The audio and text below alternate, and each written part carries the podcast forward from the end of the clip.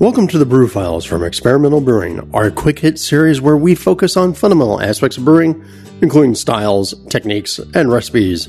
More brew, more flavor, more stories, less time, and less ukulele.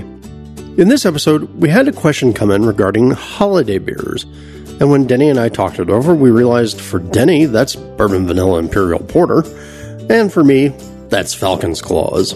For this episode, we're pulling together two separate instances where Denny and I talked about his quick turnaround holiday gift beer and my club's not so quick monster lager beer. And that's going to be brewed on December 6th. You got time! So sit back and listen to this reminiscence of these two recipes. But of course, first, a message from our sponsors the seltzer sensation is here, and our friends at Mangrove Jacks have specifically formulated their newest craft series yeast for making homebrewed hard seltzer. The Mangrove Jacks hard seltzer yeast and nutrient produces a clean, neutral flavor and aroma profile, allowing you to get creative with your hard seltzer recipe. Homebrewers can use this blend of yeast and nutrient in their own seltzer recipes, or choose from one of the new Mangrove Jacks hard seltzer recipe kits, which are formulated to make up to 5 gallons of refreshing 4.5% seltzer. The kits come in three thirst-quenching varieties, Raspberry Breeze, Lemon and Lime Smash, and Pineapple Sunset.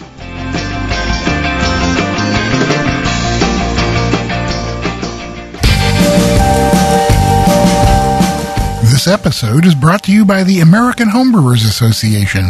This holiday season, give back to the brewing community when you join the American Homebrewers Association. From November 8th through December 15th, purchase an annual membership and the American Homebrewers Association will make a $5 donation to your choice of Beer for Boobs, Soldiers Angels Hops for Heroes, or the Michael James Jackson Foundation for Brewing and Distilling. Learn more about these nonprofits and how to donate directly by visiting homebrewersassociation.org slash experimental and let's give back together.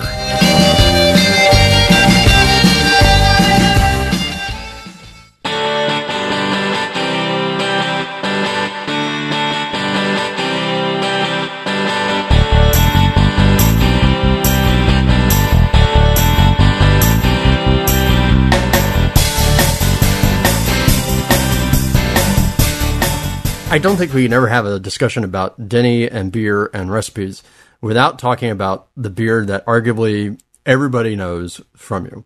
Uh, and that would be the Bourbon Vanilla Imperial Porter. Yeah, this one uh, seems to be real popular with people, especially uh, right around the holiday season. And uh, that was kind of the intent. Uh, I used to make a batch of beer every year that uh, I would give away to people for Christmas presents uh, before I got too lazy to actually do that anymore. One year it was getting close to Christmas, and I was sitting there talking to my wife about what kind of beer to give to people. I decided that, wow, something like a, a barrel aged imperial porter would be nice, but it was close enough to Christmas so that I didn't really have time to barrel age it. Not to mention the fact I didn't have a barrel.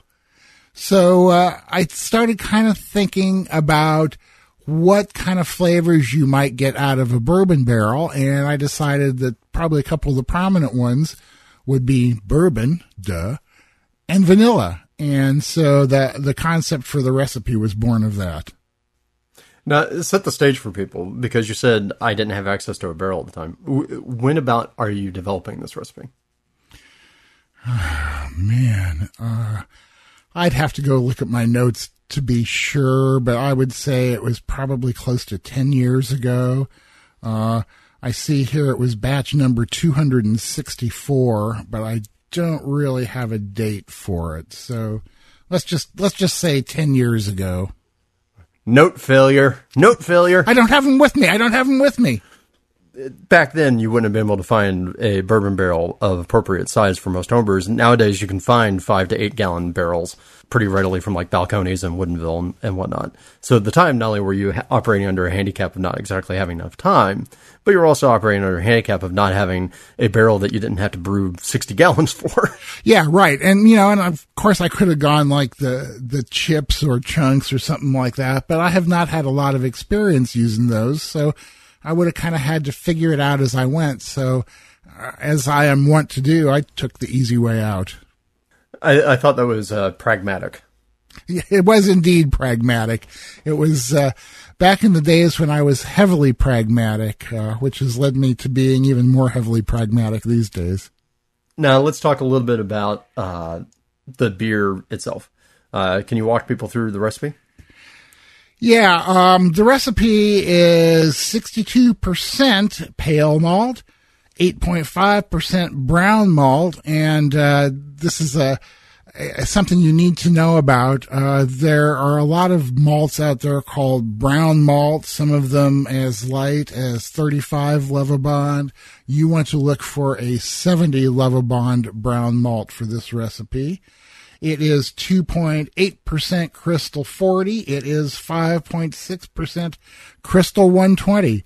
Why two crystals?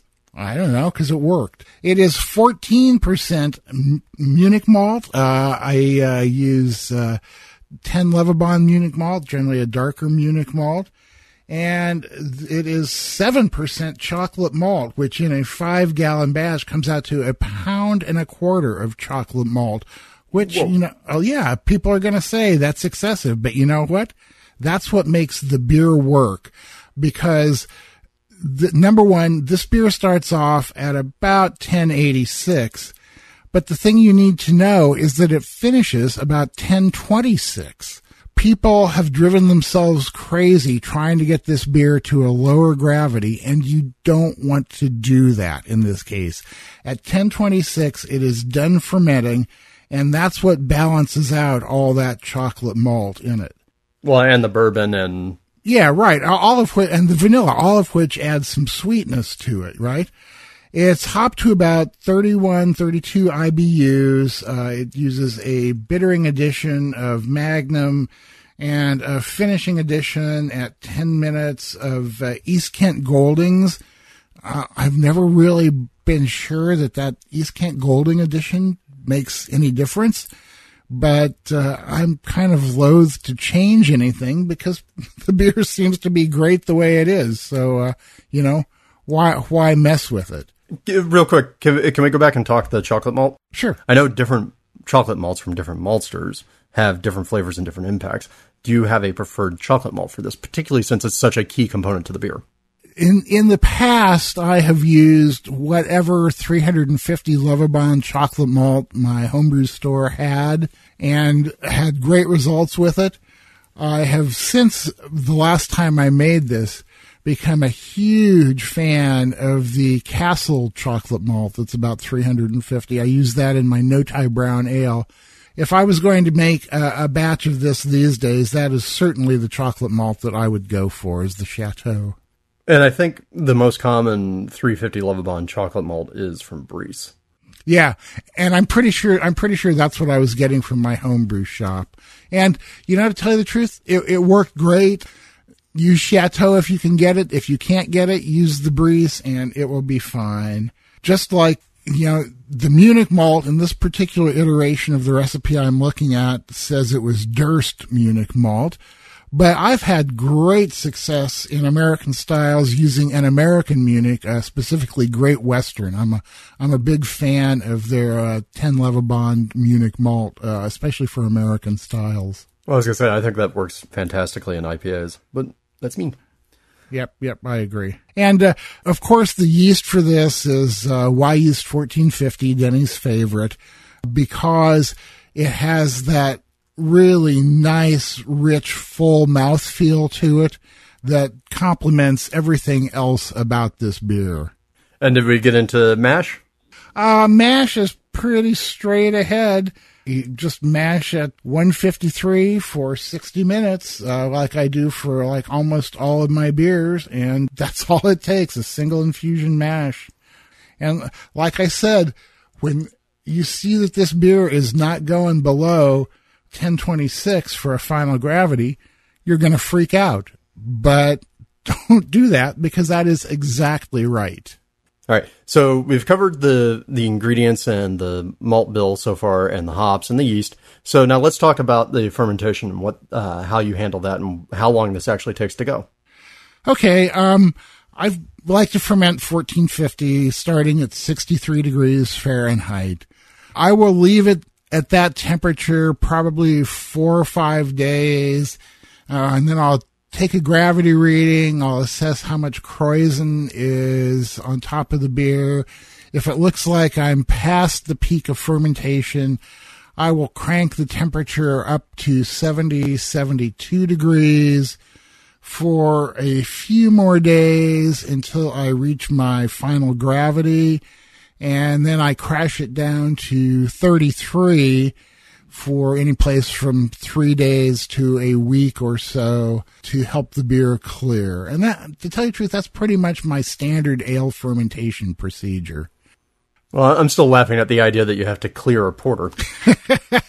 yeah, well, you know, but it's it's true because number one, it it definitely makes a difference in the way it looks, even in a dark beer. I mean, you know, people say, well, I'm making a stout. I don't need to use Whirlfloc. I, I, I guarantee you that you do need to. A, a dark beer, you can still ascertain whether or not it has a bright kind of clarity to it. So I like to do that no matter what, what the color of the beer is. The other thing is it really affects the mouthfeel because it drops out a lot of the particulates in the beer. And uh, so you're not getting a, a crunchy mouthfeel to it. So you you give that that period of time during fermentation. When do we get to the bourbon and the vanilla? Right. So after the beer has fermented, I rack it to the secondary with the vanilla beans. This is one of the few times I use a secondary. I just don't want those vanilla beans to fall to the bottom and get buried in the yeast of a primary the number of vanilla beans to use is always an issue because it's going to depend on the quality of your vanilla beans. If they're kind of old and they feel dried up, you might want to use three to five. If they're nice, new, fresh, juicy ones that have a lot of give to them, you know, maybe two will be enough. I split them lengthwise, run the flat side of a knife down the cut side to scrape out all the seeds and gunk inside. All that gunk goes into the secondary. Pods, I just chop up a little bit, toss them into the secondary also. I rack the beer on top of it. Uh, again, this is where you have to use your senses and do some testing because it could take as little as three days and it could take as much as a week to get that vanilla flavor into the beer. I'll tell you one thing, and that is that uh, you want to end up with the beer having a bit more vanilla flavor to it than you think that you want because it really fades rather quickly. It'll be the first thing to go. When you think the vanilla flavor is perfect, let it go for a couple more days. Then you rack to the bottling bottle and that's where you add the bourbon. And as homebrewers, we have the advantage of being able to add bourbon that uh, commercial brewers can't do. I uh, have found that 375 milliliters of bourbon per five gallons of beer is just right for my tastes. This is not the time to break out your top shelf bourbon. I use Jim Beam Black, which is around 20 bucks a bottle. I settled on that strictly due to the price, since I am not in any uh, in any manner a bourbon drinker. I knew that I didn't want a very expensive bourbon. I also knew that I didn't want rot gut. Went to the liquor store. There was Jim Beam Black in kind of a mid price range. I knew the name Jim Beam, so I gave it a try. To determine the amount, I poured four two ounce samples of the beer and measured a different amount of bourbon into each one. Then my wife and I tasted all four of those samples, picked the one that tasted the best to us and scaled that amount of bourbon up to the whole batch size. That came out to be 375 milliliters. So you can either uh, take my recommendation for the amount of bourbon or go through that little tasting process yourself and decide what you want to use. But please do not go breaking out your 80 buck a bottle bourbon for this. See, and if it were me, I'd probably be, uh, I don't know, running with 10 high or Rebel Yell. Yeah. yeah, see, and that means nothing to me. But I, I will say that what you are going for in the, in the final beer is an integrated flavor of the chocolatey porter, the vanilla, and the bourbon. And if you use enough bourbon so that you can tell what kind of bourbon you used, then you've probably put too much in it. Either that or you're a whiskey lover. All right. So we've covered the basics of the beer. We've gotten it into into the bottle. We've gotten it into your glass. We've got it uh, tasted and, and done. How many variants of this did you make before you settled on this sort of final form, or did it come out of the gate and you're pretty much just happy with it? Uh, I think that I only did a couple variations because, again, I didn't come up with the concept until it was almost uh, Christmas. It was probably October or November. So I think that I probably did one batch of the base porter, tested it, added, I think that's why I ended up with two crystals because I added some more crystal to it and cut back the hops a little bit because uh, I didn't want that bitterness. But this was one of those beers that, you know, took took minimal inter- iterations compared to some of the other ones I've done. Well, that's good. And then uh, any other variants that you've done? I mean, now, I mean, obviously you settled on the core BVIP yeah, and the the core porter is a really really good base for flavorings. Uh, a friend of mine who roasts his own coffee uh, used the porter to make a coffee porter that was just absolutely delicious. And uh, I, I one time uh, tried that base porter and put blueberries into it. Because it has such a strong chocolatey flavor, you needed to use a lot of blueberries. I think that I used between eight and ten pounds for a five gallon batch. And the blueberry flavor was still subtle, but it was a wonderful, wonderful addition to that beer. And now, how many times do you think you've been served your BVIP?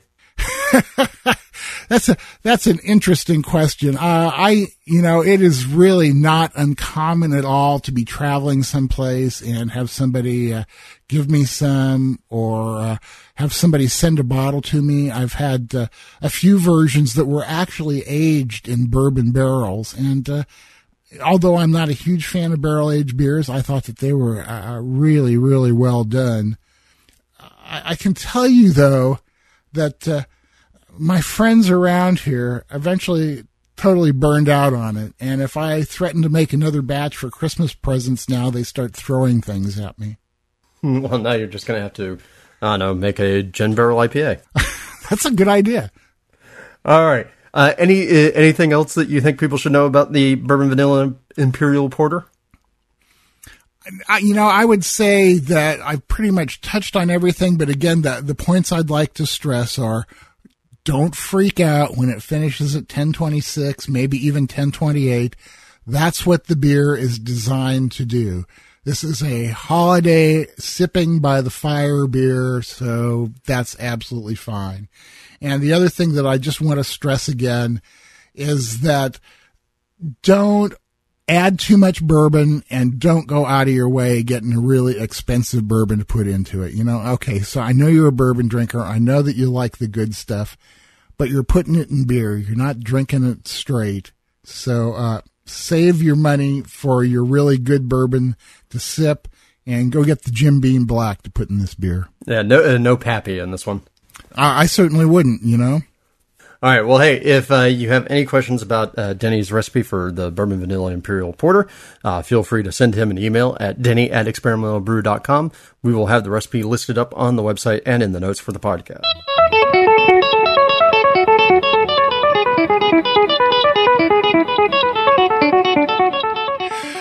Uh, what about Falcon Claws, man? So now Falcon's Claws is a beer that I've made for a few years now. It made it on and off because turns out that having a 14% plus lager on hand you don't drink it that fast.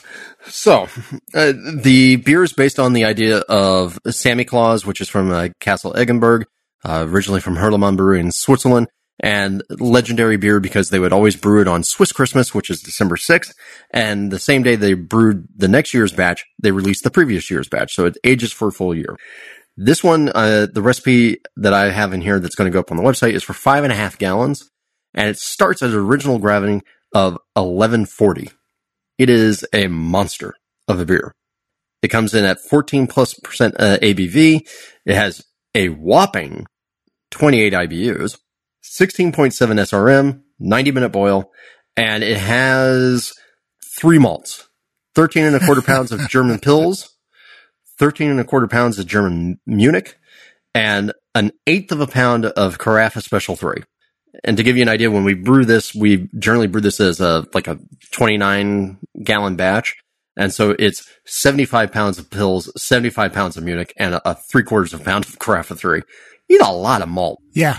Keep it simple, single infusion, 150 for 60 minutes. Keep the hops simple.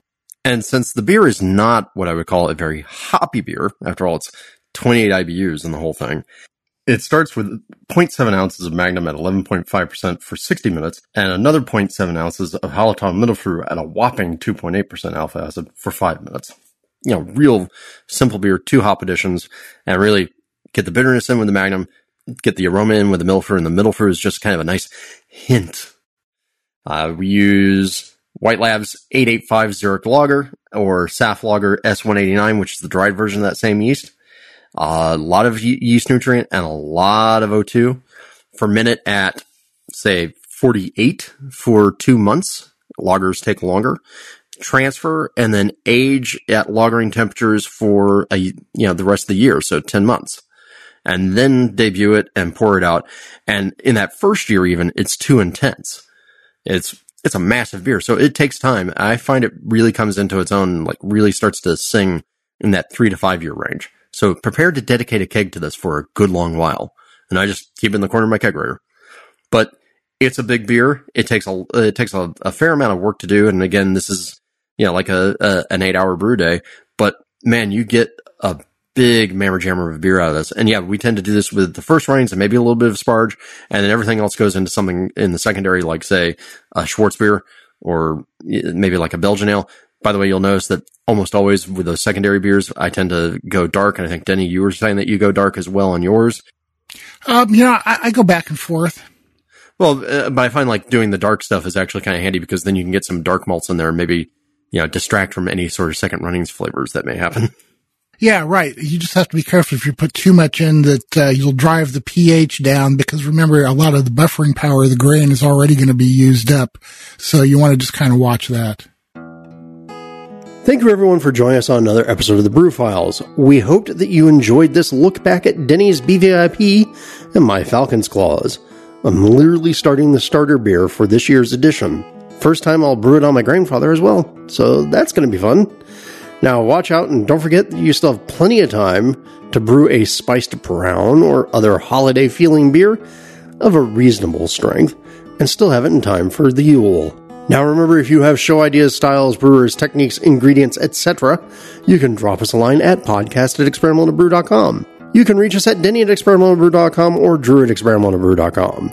You can find us on Twitter at EXP Brewing, on Instagram, on Facebook, on Reddit, and just about every homebrew forum out there. And of course, you can always find us at www.experimentalbrew.com. Now, don't forget you can support the podcast by leaving us a review on Apple Podcasts. You can click the AHA or BYO links on the website and by going to Patreon and pledging a buck or two or more to our charitable cause, which for this part of the year is the Pongo Fund, a food bank for pets in need. Until next time, remember the brew is out there, and we'll see you on the next episode of the Brew Files. Getting accurate measurements of your beer is one of the keys to improving your brewing.